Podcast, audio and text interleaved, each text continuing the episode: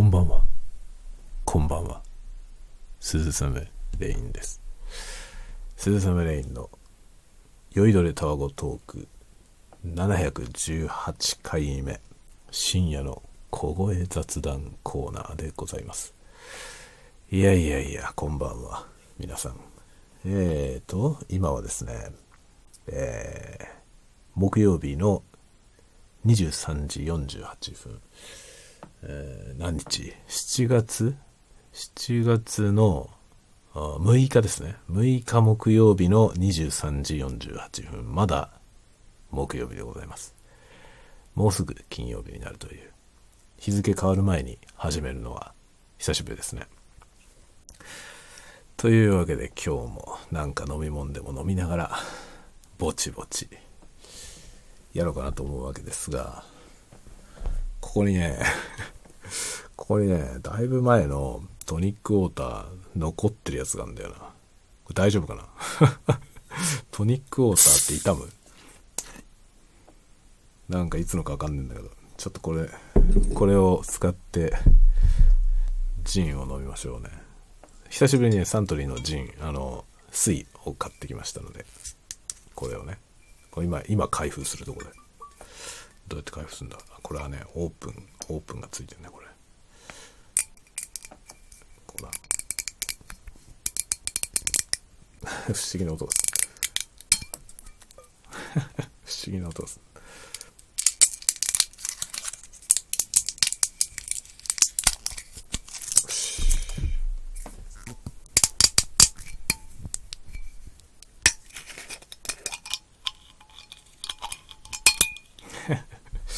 不思議な音がする。よし。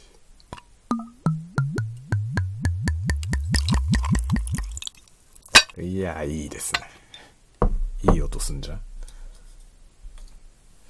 いしょ。これはね、最初しかしませんからね、この音は。この音いいなと思うけど、この音はね、本当に最初だけです。瓶の中にたくさん液体が入っているときのみ。よし。で、今の音を、こう、まあ、お酒とかをよく注ぐ音ね。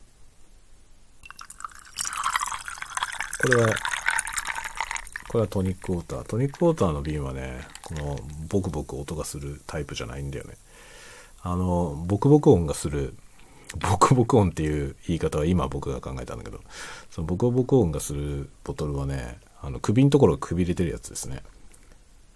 細い首があって、そっからこうボトルの本体のとこがね、こう太くなってるっていう、そういうくびれがあるタイプの瓶だと、そこを通過するときにボコボコなるんですよね。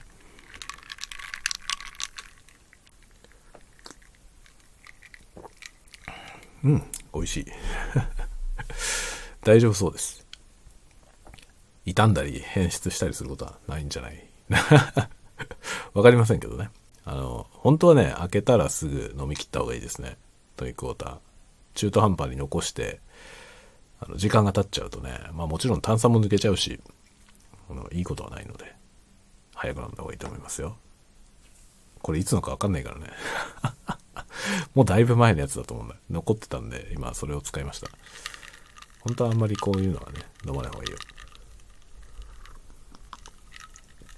で、今のボクボク音はですね、今僕は、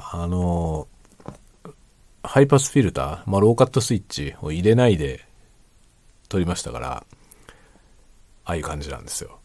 あれね、多分ローカット入ってたら、あんなになんか、なんていうのかな、下の方がね、膨らむような音じゃないと思う。いい音でしょ。ローカットしない方が多分いい音なんだ。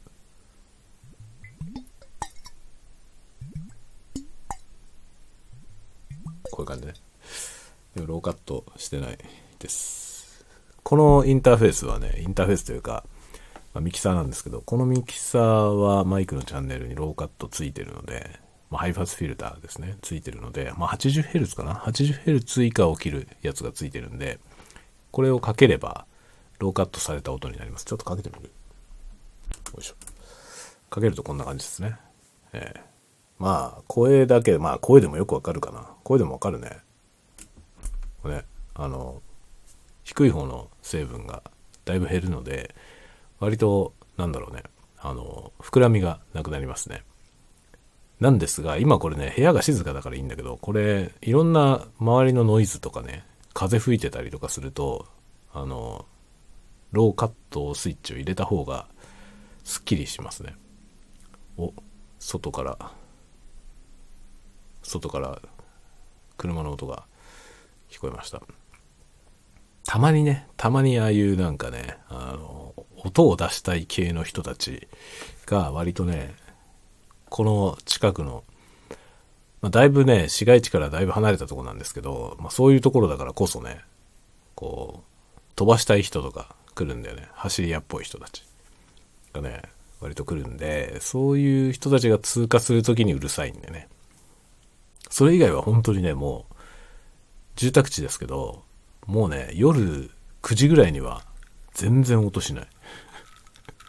みんな何時に寝てんだろうね、近所の人。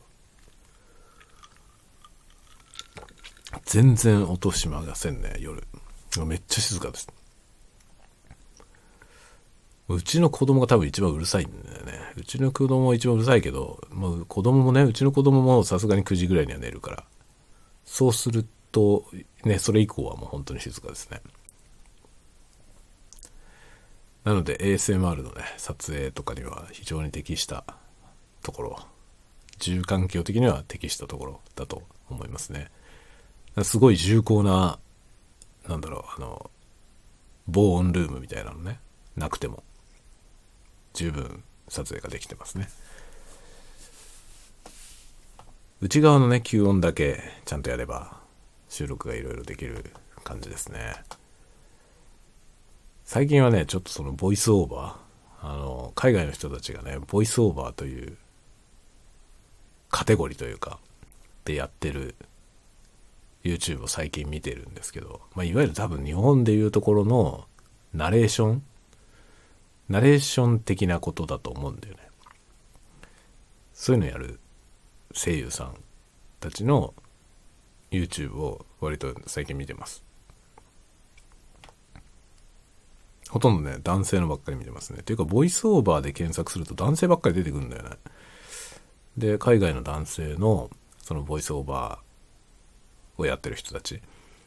のね、YouTube を最近よく見てるんですけど、いいよ。いいよ。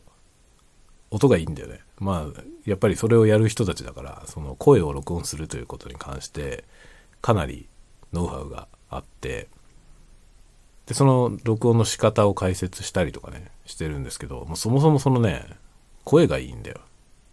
とてもいい声なんですよ。それをまあもちろん上手にレコーディングするから、そのね、魅力が、こう、余すとこなく、こう、動画に詰まってるわけですけど、それがね、とても心地よくて、だから最近僕はね、その ASMR が好きで ASMR をよく見てるんですけど、ボイスオーバーの人たちが喋ってるコンテンツはね、まあ ASMR っていうカテゴリーじゃないし、そのいわゆる ASMR 的ゾワゾワ感はね、ないですよ。ないけど、リラクゼーションっていう意味では、すごいリラクゼーションなんですよね。その、なんだろう、響く声でね、話してる。で、しかもその話のプロの人たちだから、話のプロの人たちが、その話のプロになりたい人向けのコンテンツをやってるんですよね。で、そういうのなので、やっぱり喋りが上手ですよね。はっきり喋るし、もちろん、スピードもね、速すぎないから。で、それをね、淡々と聞いてるのが、ものすごい心地よくて、いいですよ、とても。なんか ASMR、まあ ASMR っていうのはさ、本当はゾワゾワ感のことを言うわけですよね。ゾワゾワ感そのもののことを言うんでね。ASMR の R はレスポンスで、その脳の反応のことを指してますから、それがね、まあ今はなんかね、その広くリラクゼーションコンテンツ全般を指す言葉になっちゃってるよね。厳密にそのゾワゾワ感をこうなんていうの刺激する映像を作ってるっていうことではなくて、なんか落ち着くものは全部それにしちゃってる人は結構多くて、まあ、そういう今カテゴリーを指す言葉になっちゃってるからね、どこが ASMR なんだろうなこれっていうような、まあでもリラクゼーションではあるよねっていうものを出してる人いっぱいいるんだよね。で今そのなんか言葉の指しているものが一体何なのかが曖昧になってきてますけど、まあ広い意味でのね、そのリラクゼーションだとするならばね、でそういうものを求めているならば、検索ワードは ASMR っていう検索ワードにこだわらない方がいいと思うね。こだわらない方が、その僕はボイスオーバーでそのすごく癒されるやつ見つけたからそういう違うね、リラクゼーション。厳密な言葉をね、この使い方をしている人は、そのなんていうの、ゾワゾワを刺激する映像じゃないものに関しては ASMR ってつけないので、そういう映像を求めてね、リラクゼーションの映像のなんか違ったものがないかなと思って求めている人は、検索ワードに ASMR を入れるのやめた方が、より広くね、いろんなものが見つけられると思う。それが割とね、最近の僕のトレンドですね。あれだな。なんだろうな。そういう、なんていうのかな。ASMR を意図したものじゃないんだけど、ASMR 反応が得られる映像みたいなやつもやってる人がいるんですよ。意図したものじゃない、全く別の映像から、この部分は ASMR だよねって言って引っ張ってきてるようなのを作ってる人もいて、それも実に面白いですね。あ、本当だっていう楽しみがあるね。だからなんか ASMR っていうジャンルが飽和してきてるのと、あとそのワードの使い方がいろいろと厳密性を欠いてきてるっていう感じがする一方で、なんかリラクゼーションっていうものの幅は結構広くて、そこにね、今僕は面白さを感じますね。それをいろいろね、見て回ってます。ボイスオーバーはすごくいいよ。ボイスオーバーそれ自体は多分ナレーションのお仕事みたいなことだと思うんだけど、その人たちがやっている映像コンテンツがリラクゼーションとしてとてもいいですね。なんだかんだそのね、肉声っていうのはいいもんだなと思いますね。何を喋ってるかってことじゃないんだよね。だからポッドキャストとかもそうですけど、ポッドキャスト聞くのに、普通はね、ポッドキャストっていうのはやっぱり話してる内容をさ、こう求めて聞くじゃない。だから基本的になんかポッドキャストを何を聞くか選ぶときに、まあ大体はね、トピックで選ぶでしょ。どんな話題を喋ってるのか、どんなテーマを喋ってるチャンネルなのかみたいなことが割とね、選定の基準になると思うんですけど、普通一般的にはそうだと思うんだけど、だけどその肉声っていうものの心地よさっていうのをね、求めていくと、なんかね、究極的には何を喋っていてもいいんだよね。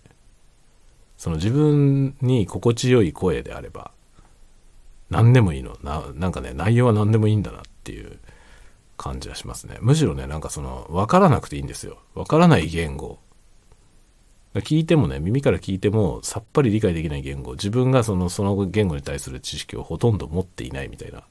ケース、そういうやつをね、聞いてもわかんないじゃない。で、聞いてわからないんだけど、わからないからさ、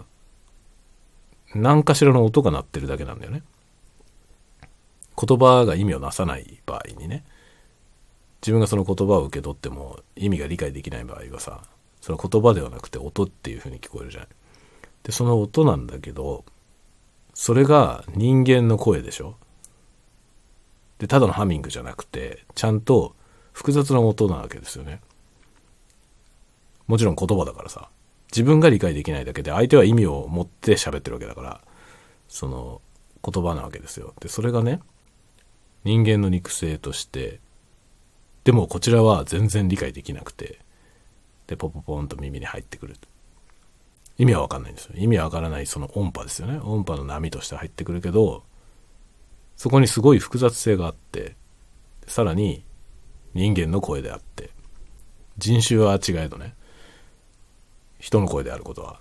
間違いないわけですよね。で、そういうものを聞いてるとね、妙に落ち着くんですよ。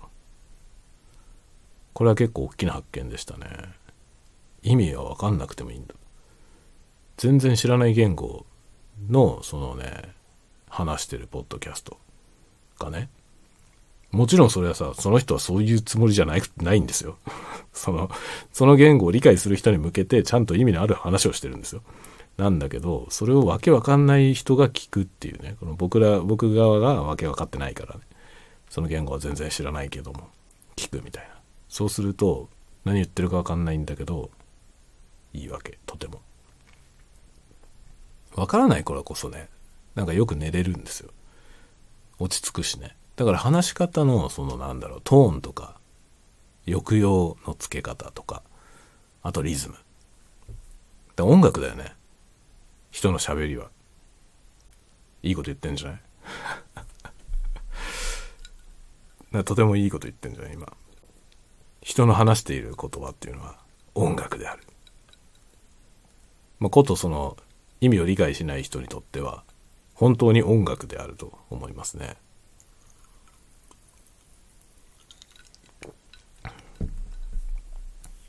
最近はそんなようなことで、ね、いろんな言語の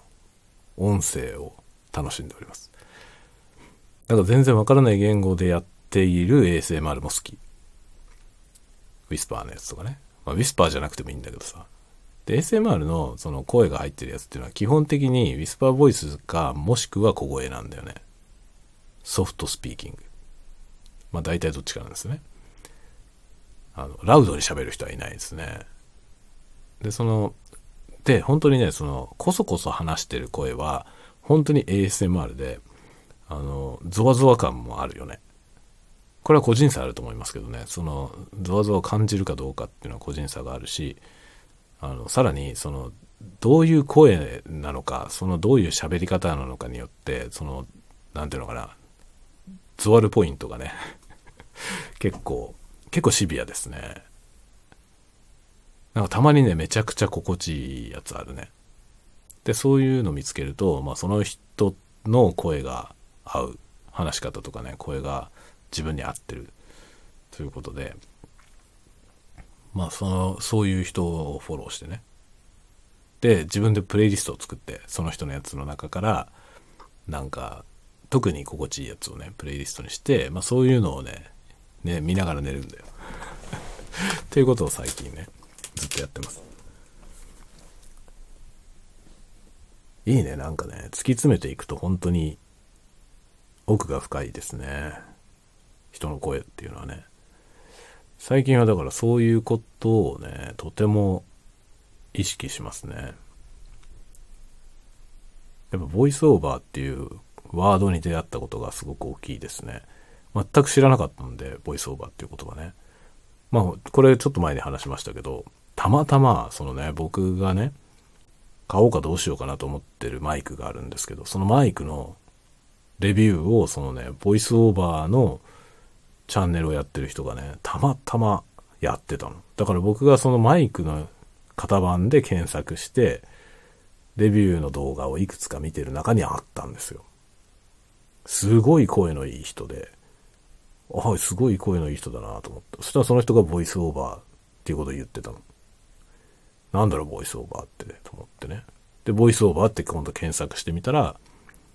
そういうカテゴリーの映像がいっぱい出てきて。で、そっから僕が、いろんなのを見て想像しているのが、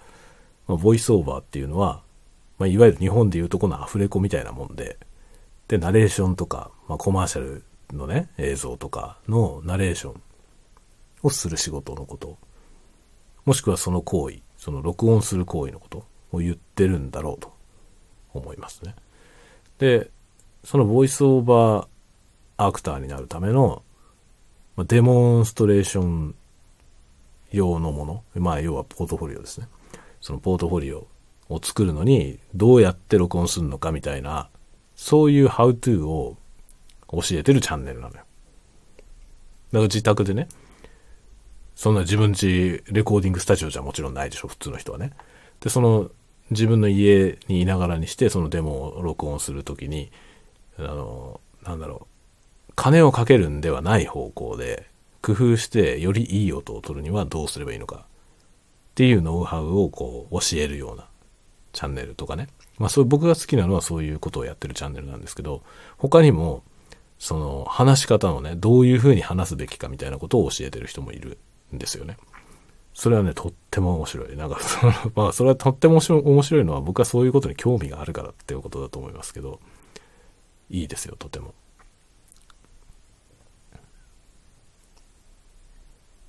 だからまあそれがね、まあ声優さん、多分その日本の声優さんとはちょっとニュアンスが違うと思いますけど、あれは声優という仕事だと思いますね。その声の俳優という意味で、声の俳優、声のアクターですよね。ボイスアクターっていう仕事だと思いますね。で、そういう人たちなので、まあ非常に声がいいんですよ。で、声の良し悪しっていうのは、もちろん先天的な要素はとてもあるじゃない。だけど、ボイスオーバーの人とか、日本の声優さんとかもそうですけど、その人たちをね、まあ、声優さんもポッドキャストとかやってるやつめっちゃいいから、ぜひ、ぜひ、もちろん自分の好きな声優さんがやってればそれを聞くといいと思いますけど、特に声優とか別に興味ないっていう人も、声優さんのやってるポッドキャストって聞いてみるといいですよ。ものすごく声がいいから。で、それをね、聞いてみるとわかるんだけど、声の良し悪しってもちろんね、その先天的な声の良し悪し、そのフィジカル、肉体の物理的な要素によって声は変わるので、そういう個人差みたいなものはもちろんあるんですよ。あるんだけど、技術の部分もものすごく大きい要素としてあると思います。だから同じフィジカルでもね、自分の体って変えられないじゃない。で、その自分の体が変えられない体の中で、話し方っていうのはその発声法ですね。声の出し方を、もちろんその喋り方ももちろんあるんだけど、その前に声の出し方。そのね、声の出し方を学ぶだけで多分、全然違ってくると思いますね。なり方が、体のなり方が変わるから、全然違うと思うんですよ。出し方がね。で、その次に話し方があるでしょ。話し方もね、もちろんすごく重要なファクターですよね。スティーブ・ジョブズがね、スティーブ・ジョブズっていう人は、プレゼンテーションがすごく上手いので有名でしょ。スティーブ・ジョブズの、プレゼンテーション、いっぱい YouTube にあるので、ぜひ見てほしいと思いますけど、あれ見るとね、まあ、あの人まあ声の出し方も上手だけど、あの人は喋り方がうまいよね。もちろん喋りの持っていき方もうまいんですけど、そのプレゼンテーションの技術ってもちろんあるんですけど、それだけじゃなくて、単にその一つのフレーズを話すときの、その緩急のつけ方とか、スピードの緩急。と強弱の緩急、そのいろんな緩急の付け方、うまいよね。とても。あれはなんかだから、まあ意識的にやってるのか、それとも本能的にやってるのかはわかんないけど、ものすごい上手なんですよ。で、あの話し方によって、そこにね、なんていうの、醸成される、説得力みたいなもの。あると思うんだよね。結構重要じゃないかなと思いますね。で、声の出し方と話し方、それをね、ちょっと意識するだけで、多分その話してることにの持ってるその説得力が変わると思う。で、嘘つく人はぜひ嘘つく人はね、ぜひその話し方と声の出し方を意識することで、嘘が本当になりますから。嘘が本当になるよ。聞いた人が全員本当だと思えばそれは本当ですから。結構ね、まあ、そういうことを最近ねよく思いますね。だからこの間ね、その時代劇、この話もしたかな。ちょっと僕何を話してもうすでに話して何を話してないか分かんないから、もう同じ話題をね何回も喋るかもしれませんが、まあ、ご了承くださいこの間ね、大名倒産という映画を見に行ってきたんですよね。神木隆之介が主人公をやって、まあ、時代劇なんですよ。時代劇コメディ、すごく現代的なトピックを描いた時代劇コメディなんですよね。で、その作品を見ててすごいね、僕は強く思ったんですけど、もう日本はこの先ね時代劇作れなくなっちゃうだろうなと思いました。時代劇っていうのは発声がちゃんとできてる俳優さんじゃないとできない。これはね、まあ随分昔からそう思ってるんですよね、僕。声をちゃんと出せる俳優さんじゃないと時代劇はできないっていうのは、もう結構だいぶ前に気づいたというか思い知ったんですね。それはね、それまで、まあ、僕はね小さい頃から大河ドラマをね家族で見る習慣があったんで、大河ドラマ割と見てたんです。で、大河ドラマって基本的には時代劇なんですよね。もちろん現代劇も今までにもなくはないけど、大半が時代劇で、まあ、僕は普通の少年時代を過ごしたので、まあ時代劇を見る機会っていうのは大体まあ年末の中心ぐらいか、その毎週やってる大河ドラマ、あとは水戸黄門ぐらいなんですね。で、この3つぐらいしか見ないんですけど、今しょっちゅう見てますよね。そういう感じで年間何回か見るって感じで見てて、何にもね時代劇の特殊性っていうことは気にしたことがなかったんですよ、ずっと長いこと。でも一回ね、名前を出したらちょっと申し訳ないので名前を伏せておきますが、元アイドルの女優さんが大河ドラマに出たことがあったんですね。その時に絶望的に声がダメだったんです。時代劇をやる声じゃなかった。で、それまでね僕は時代劇に声っていう要素がそんなに重要だってことに気づいてなかったんです。というのは、それまで僕が見ていた時代劇は当たり前にそれができる人しか出演してなかったんですよね。どの俳優さんも、若い人も年配の人も、どの俳優さんもみんな朗々と声が出る、響いてるんですよね。で、時代劇っていうのはそれが当たり前だったんです。で、時代劇特有の喋り方をするでしょ。現代の我々が話してるのとは違う言葉で喋ってますよね。で、その言葉と相まってその特殊な発声法、まあ僕らが普段日常的に人と会話してる時にあまり耳にしない発声法で喋ってるんだけど、そのことに気づかないわけですよね。世界全体が異世界だから、言っちゃえば時代劇で描かれてる世界っていうのはその僕らの日常の世界とかけ離れてるでしょ。だからその作り込まれた世界がその時代劇っていうフォーマットの中に収まってて、で時代劇とはこういうもんだと思って見てたから、声が特殊だということに気づいてなかったんですよ。それがね、その元アイドルの女優さんが普段通りの発声で時代劇をやってたの。その時に絶望的にダメだったのよね。ひどい芝居だなと思った。で、そのひどい芝居だなと思った要因が、お芝居そのものじゃなくて、声なのよ。声が致命的に出てないから、話になってなかったんですよね。で、そのことに気がついたのはもう20年ぐらい前です。20年ぐらい前。そしてですよ、それから時は下り下り。正しい発声ができる俳優が激減していますね、今。若い俳優でちゃんと声が出せる人ほぼいません。なので今時代劇見ると若い役者がもう全部時代劇が成立してないんですよ。どうしようもない。で、それがねもうどんどん顕著になってきてるんですよね。だから上っ面だけの時代劇はあるんだよ。その新しい俳優さんがやってる時代劇はあるにはあるんですけど、まともに声が出てる人はほとんどいないのよね。で、若い俳優さんでも舞台の演劇から来てる人はちゃんと発声ができてるのでしっかり出るんですよね、声が。そうするとそういう人は時代劇ができるんですよ、正しく時代劇が。で、あと歌舞伎の人とか歌舞伎俳優さんとかが割とこの現代劇の俳優やったりもするでしょう。で、そういう人が時代劇に出たりもするじゃない。そうすると時代劇がちゃんと締まるんですよね。そういう人はちゃんと発声ができるから。だから侍ね、もちろんね、戦国時代なりそういうお侍さんの時代に侍が全員ちゃんとした発声で喋ってるはずはないじゃない。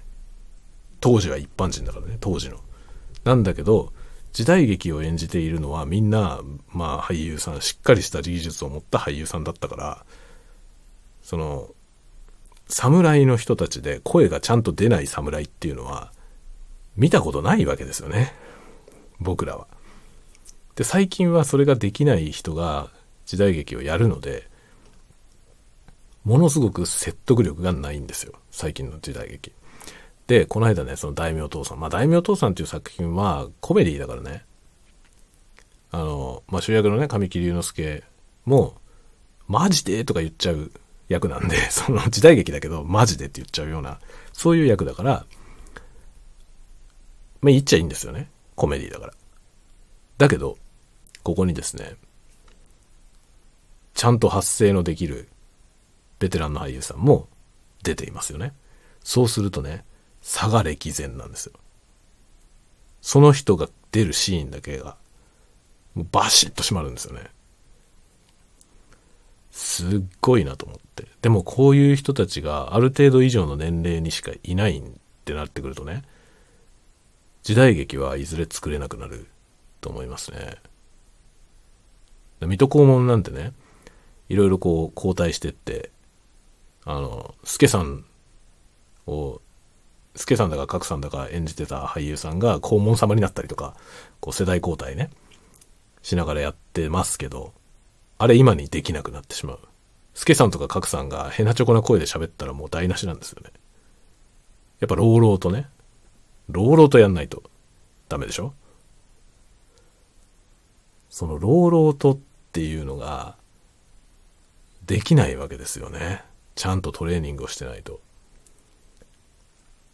だから声質の問題じゃないんですよ。声がいい悪いっていうのは声質の問題じゃないんですよ。生まれ持ったその声質ってことじゃなくて、発声法なのよね。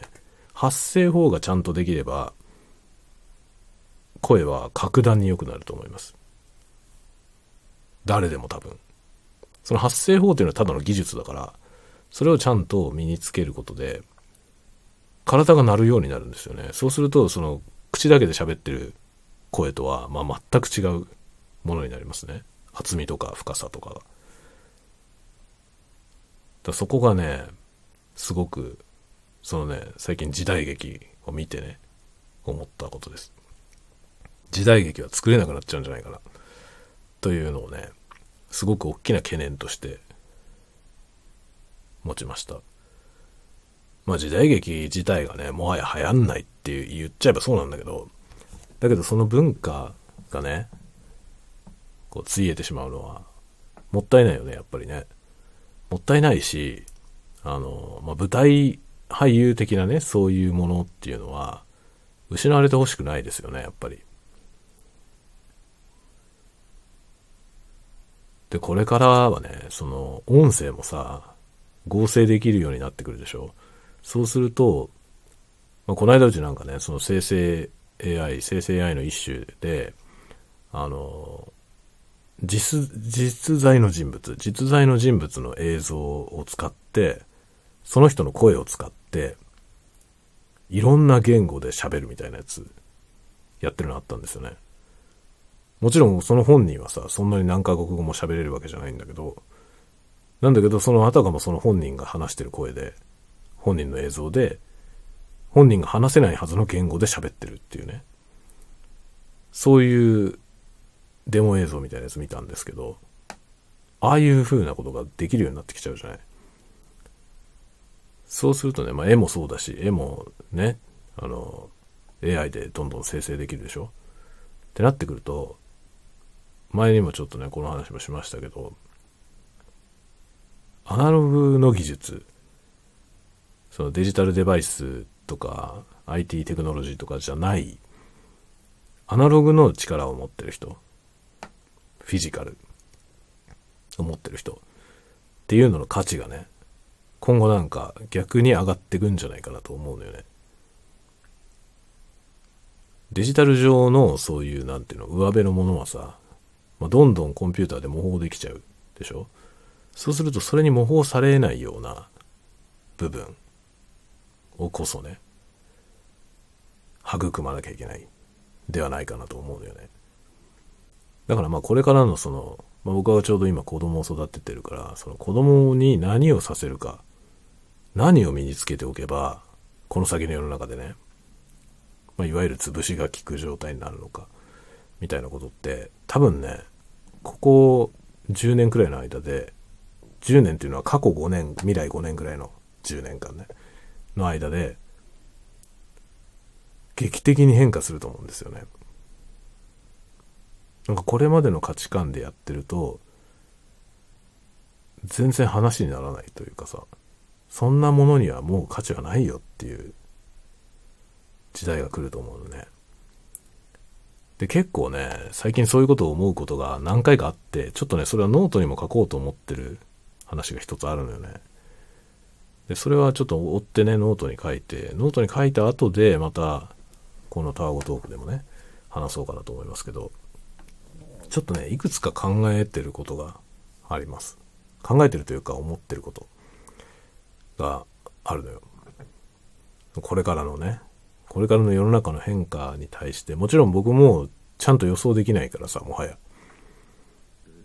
う予想できないんだよ。誰にも予想できないと思う。この先どうなるのか予想もつかないようなことが起こるということだけは予想できますけどね具体的にどうなるのかは分かんない。でそうなってくると、この先の10年、例えば10年と言わず5年後に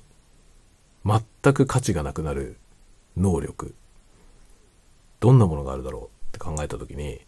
ちょっと今想像しきれないようなものも、もうそんなもんに意味はないよねってなる気がするんだよね。で、そうなったとき困らないようにするにはね、そこの時代でちゃんとまだ価値がある何かを身につけておかないとさ、何もできないってことになっちゃうじゃない。じゃあ何をしておけばいいのか、今の段階で何をしておけばいいのかっていうことがね、次第に見えつつあるなと思うんですよ。で最近はねそういうことを考えていて、なので会社でのねその採用とかもそうなんだけど、どういう人を採用するのかっていうのがね、今現在の採用基準っていうもので採用してると、僕は5年後もうダメだと思うんでね。今だからその今の採用基準で、例えば次の新卒を取るじゃない。来年の春卒業する人。で、今の採用基準で次の新卒取ったとして、その人は多分5年後使えないのよ。その基準じゃダメなんですよ。そうじゃないもの持ってる人じゃないと多分ダメなの。で、そこをね、今いろいろ考えてますね。何が問われてくるのか、この先どういう要素が問われてくるのかっていうことをねちょいちょい考えてますね。でちょうどねその昨日今日と子供の授業参観に行ったんね。で昨日小学校3年生の授業を見て、今日6年生の授業を見てきたんですけど、6年生の授業はとても良かったですね。で3年生の方でちょっとね気になったことがあった。その時に、いわゆる教育的な過程のね、子供たち。いわゆる小学校レベルでの勉強ができる子っていうのを目の当たりにしたのね。それのね、価値はもうないと思うね。今、いわゆる普通の秀才はもうね価値はないと思います。価値がないっていう言い方をするとちょっとひどいけどでもそんなことに時間を費やしてると本当に終わると思うのよね。秀才には意味がないんですよね。もう今多分世の中に秀才って必要ないのよね。でね、結構それ見てて僕思ったんですけど、授業でね、で先生は授業を先生の考えてるプランに沿って進めようとするわけですよ。でそれもねちょっとうまくいってなかったんだけど、あれは難しいんだよね。で今日見たその6年生の授業は先生が上手だったのよね。先生が上手だったから、そのね秀才に支配されない授業をやったんだよね。それは見事だったと思いますけど、昨日のその3年生の先生は秀才に授業のペースを奪われてしまっていてダメだったのね。で秀才たちは予習復習をちゃんとやってくるから、先生が今日授業で説明しようとしてることを先回りして分かっちゃうんですよ。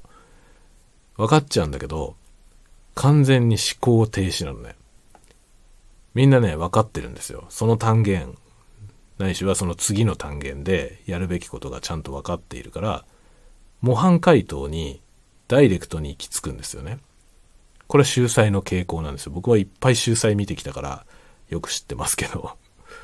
秀才っていうのは最適解を最短距離で得られる人、こういう人にはずっと価値があったんですよ、長い時間。なんだけどこのタイプの人に今後価値はないんですよ。それはもっと優れたレベルで AI ができるから。最適解を見つける人はいらないのよね、もう。最適解は AI に聞けばいいんです。最適解じゃないものを生み出せる人が必要なの、本当は。今はね、今からイノベーティブな人ですよね。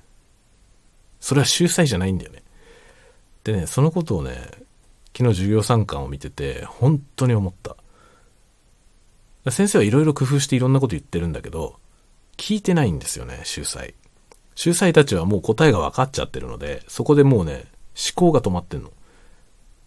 考、最初だけなんでしょ、思考してるとこは。最初に先生が問題を出した時点で先の先まで読んじゃって答えを出しちゃう。その後何も考えないのよね。結局先生はいろんなことを工夫していろんなことを考えさせようとしてるんだけど届かないんですよ、秀才たちに。で秀才っていうかね、秀才でもないわけよ、別に普通なの。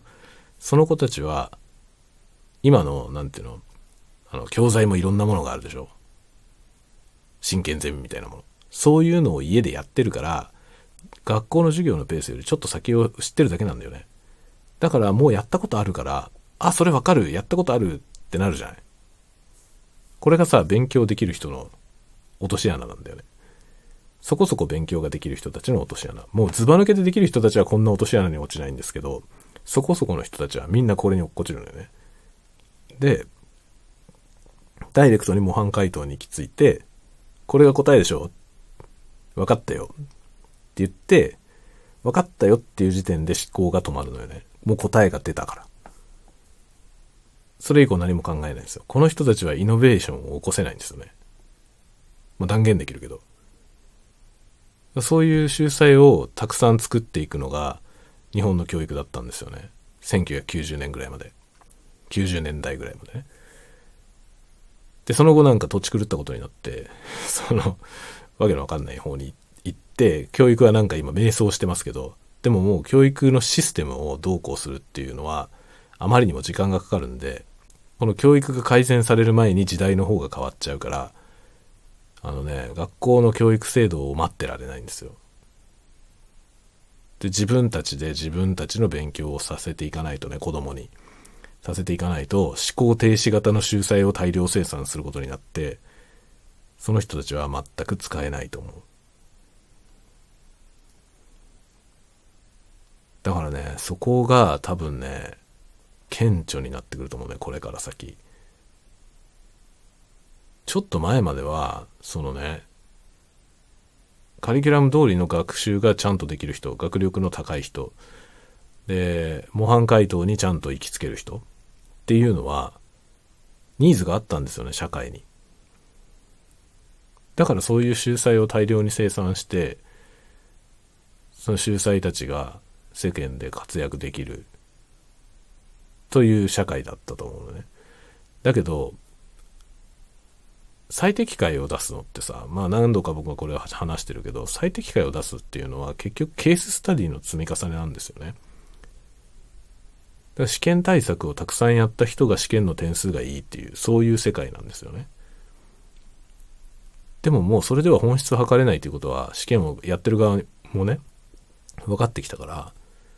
今そんな上辺だけでいけないようなものが増えてるんですよね。で、そういう本質のところじゃない本質を見ようとするところも増えてきた。だから就活のその採用の基準とかも、昔ほど分かりやすくないんですよ。で、採用する側もね、間抜けじゃないので、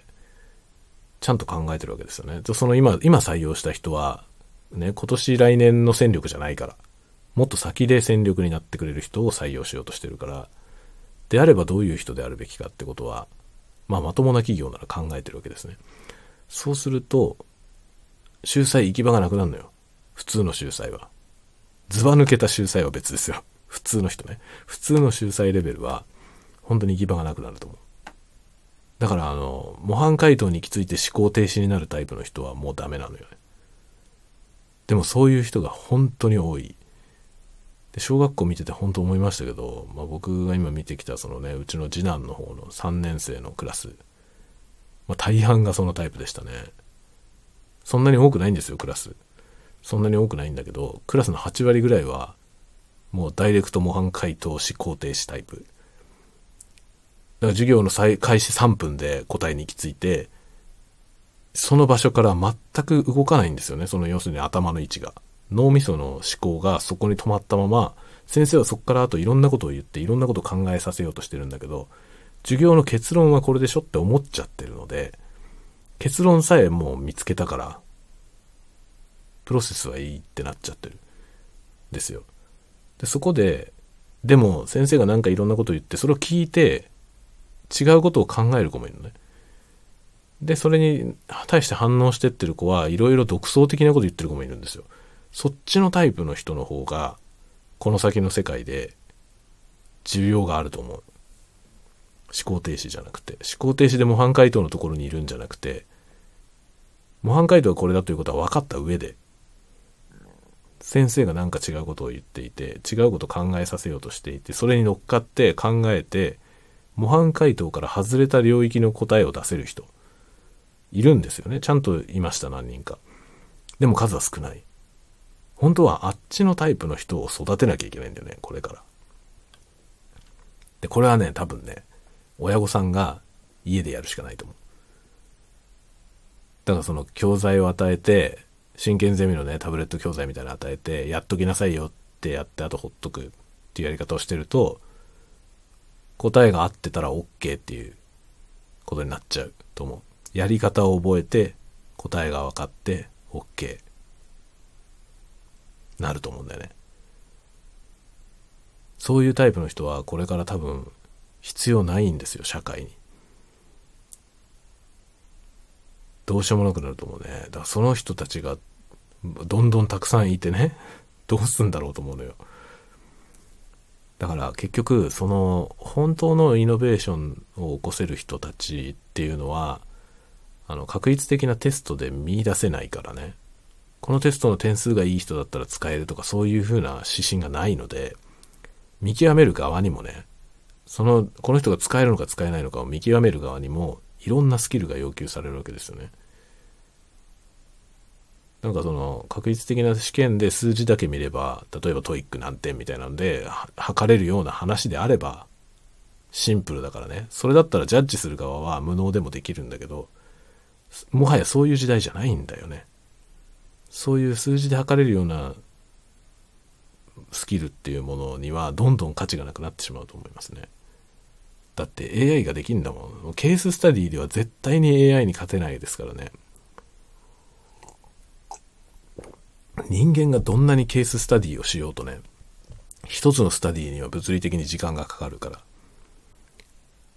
だけどケーススタディ、AI のケーススタディって何億という事例を瞬時にやりますからね。絶対叶うはずないんですよ。ケーススタディの領域は全部機械に任した方がいいのよ。その方が間違いが少ないと思いますね。人間の経験則なんかよりもはるかに精度が高いと思う。経験則とか言ったってその何十年ってやってた人であってもね、それよりはるかに多い経験を一瞬でできるんだから、奴らは。だから経験に基づいてケーススタディじゃない回答を出せる人は素晴らしいわけですよ。それはもう人間にしかできないんですよ。統計論じゃないところに答えを出すっていうのはね、人間じゃないとできない。機械はプログラムに揺らぎを入れればできますけど、それは無作為であって結局有用な答えにならないでしょ。だから人間に似せて振る舞わせることはできますけど、人間のようにいろんなものを飛び越えることはまだできないと思うのよ、機械はね。ただ学んでない結果を出すことはできるんですよ、AI はね。学習したものの中から答えを選んでるわけじゃないのよ。そこから推論して今まで学習したものの中にないものを生み出すことは AI にはできるんだよね。だけど人間はもっと違うことができるんだよね。そっちの方の分野で要は力を発揮しなきゃいけないし、そういう人がこそね必要なんだよ、これからとすごい強く思いますね。でもね、そういう人はどんどん減るんだよ、これから。教えられる人がいないからね。全部確率的にやってきたので今まで。だから教育に丸頼りしてると、自分の子供をねちゃんと育てられないと思いますね。それはね本当に授業を見てて痛感した。で6年生のね今日の授業の方は先生が上手だったのもあって、模範解答みたいなものに行きつけないような授業展開だったんだよね。何が出てくるか予想がつかないような授業になっていて面白かった。非常によくできた授業でしたね。うまい授業だなと思って見てましたけど、それで子供たちも模範解答を誰よりも早く出そうなんて思ってる子いないのよね、そこのクラスに。ちょっと特殊なんですよ。うちの子のね、その上の子が今いるクラスが僕が見てもすごい特殊だなと思うんですけど、もうね、変わった子ばっかりなのよね。よくもこんな妙ちきりな子ばっかり集まったなと思うぐらい、なんかごく普通の子っていうのがほとんどいないのよ。みんな個性的で、しょっちゅう先生に怒られるような子がいっぱいいるの。それがいいことなのかって言われたら、どうなんだろうとは思うよ。その扱いにくいだろうなとは思います。だけど間違いなく僕にとってはね、これから先の世の中に希望を持つためにはとてもいいことだと思う。一筋縄でいかない人ばっかりだから。そういう人たちはね、めんどくさいんだけどね、管理もめんどくさいし、言う通りにならないけどね。なんだけど思っても見ないようなことを生み出すパワーがあるよね。そこが面白いんですよね。だからうちのね、上の子がいるクラスは僕はその他のクラスメートの子たちともよく喋るんだけど、僕が結構有名だから、その子供のね、あの子のお父さんってして結構有名だから、いろんな子がね、ああなんとかのお父さんだねとか言って声かけてくれるから、そういう子たちと話したりもするんだよね。でも独創的で本当に面白い子が多くて、だからそういう話で面白い子が多いんですよ。突拍子もないことを言うからすごい面白くてね、ユニークな子もいっぱいいて、先生をねやりにくい部分もあるんだけど、希望を感じますね。とにかく最短距離で模範解答に行き着こうっていう発想の人はいないんだよね。だから面白い、本当に思っても見ないようなことになって、そっからその授業も想定と全然違う方に流れたりするから、とんでもないことを言うやつがいるからね。っていうやつ、そういうことになるわけっていうね、そういう考え方になるわけっていう子が出てくるから面白いわけよ。で、それがないとやっぱりね、周りの子たちも脳が活性化されないよね。模範解答に行き着いてこれが正解です終わりっていうんだとさ、何も活性化されないわけですよ。それはただの知識でしかない。だけどみんなで考えよう、さあみんなで考えようという世界だからね。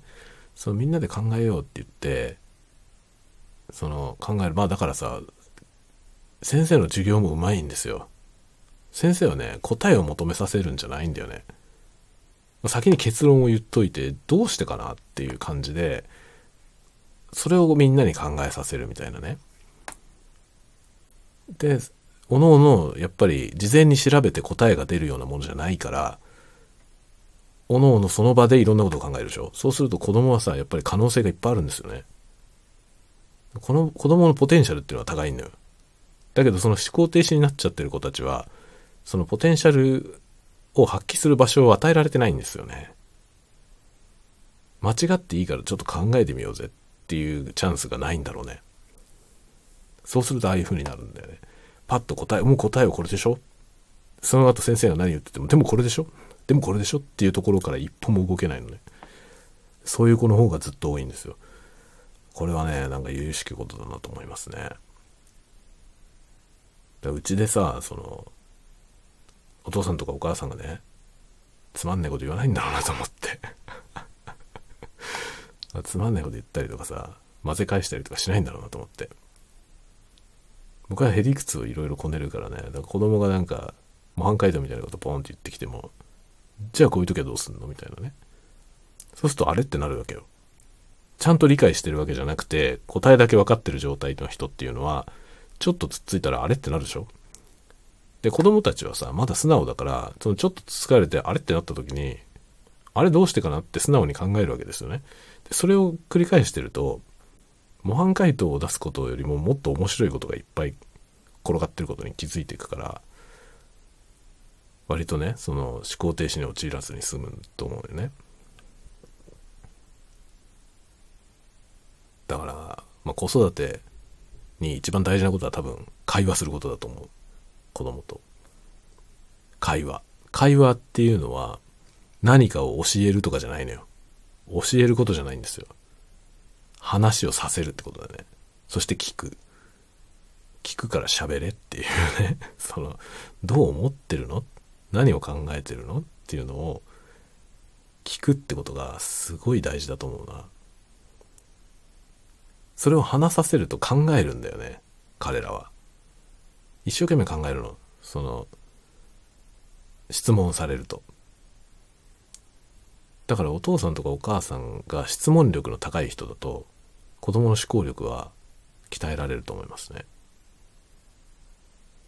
へりくつでいいのよ。へりくつで聞くわけ。って、じゃあそんなこと言ったらこういう時はどうすんのみたいな。で、それを正しく説明できるのってすごく深い理解が必要なのよね。だか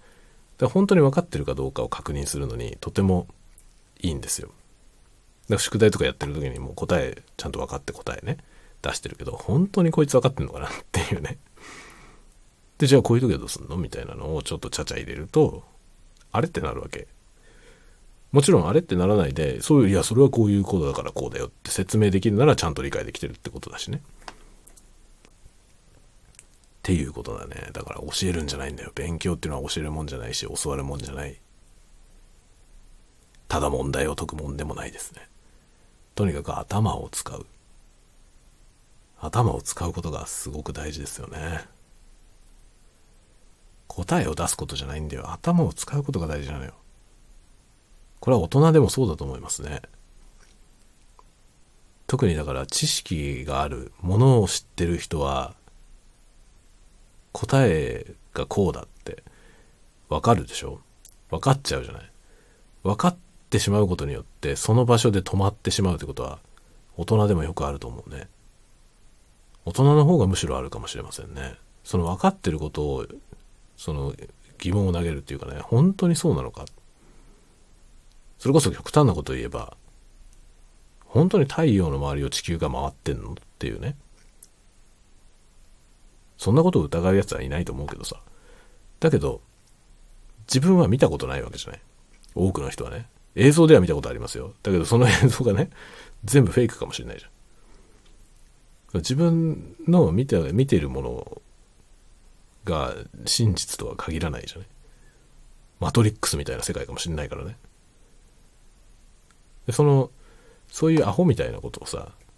でも違うかもしれないって言って、そっから思考実験みたいなことをしてるとさ、それはなんか、無駄だけど頭を使ってるんだよね。なんかね、多分人間がやるべきことってこういうことだと思う。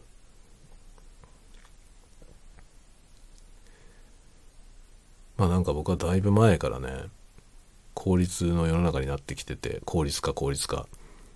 省力化、効率化、ね、なってるじゃん。事業仕分け懐かしい言葉が出てきましたね。事業仕分けあたりの特キャラですよ。それが何の役に立つの？役に立たないからやらなきゃいけないんだよって思うんだけどさ、役に立たねえようなことだから金かけてやらなきゃいけないんだよって思うんだよね。で、それがね、僕はこれからの時代、どんどん顕著になっていくと思いますね。一見無駄みたいなことをどれぐらいできるかで、そのね、人のポテンシャルが変わってくると思いますね。無駄みたいなものを全部排除していった人って本当に寂しいことになっていくと思う。だから僕はこれね、バカみたいなタワゴトークとか言ってこんなバカみたいなことやってますけど、このコンテンツは結構大真面目に、僕はね、こういうどうでもいいようなものをね、労力をかけて作るっていうことに価値があると思うのよ。で、今後よりその価値はね、高まっていくと思うんですよ。これ結構本当にそう思ってるのね。本気でそう思っていて、だから何の意味があるのか分かんないようなものをこそ作りたいわけ。それが何になるのっていうね。それが何になるのってものはさ、やる人が少ないじゃない。だからやるといいと思うんだよね。もちろん売れないよもちろん売れないけど、僕はね、売れることが成功だっていう時代ももうそろそろ終わると思いますね。そうじゃない価値観がね、あると思う。これも割と本気でそう思ってます。酔っ払ってるけどね酔っ払ってるけどそう思ってる。というわけでね、1時間ぐらいダラダラと喋りましたが、今日はね、ダラダラと喋りましたけど、結構真面目に話した。まあいつも真面目に話してるよね。いつも真面目に話してるけど、今日はね、なんか話題的にも結構真剣に考えてることを喋りました。またノートに書きます。その秀才不要論はノートに書こうと思ってます。もうちょっとまとめた状態でね、ノートに書こうと思ってる。だいたい今日話したことが僕が今感じていることの、その、なんだろう、より生な部分ですね。ローな部分。はい、というわけで、よいしょ、1時間2分喋りましたんで、そろそろ終わりにしたいと思います。では皆さん、また次回のタワゴトークでお待ちしております。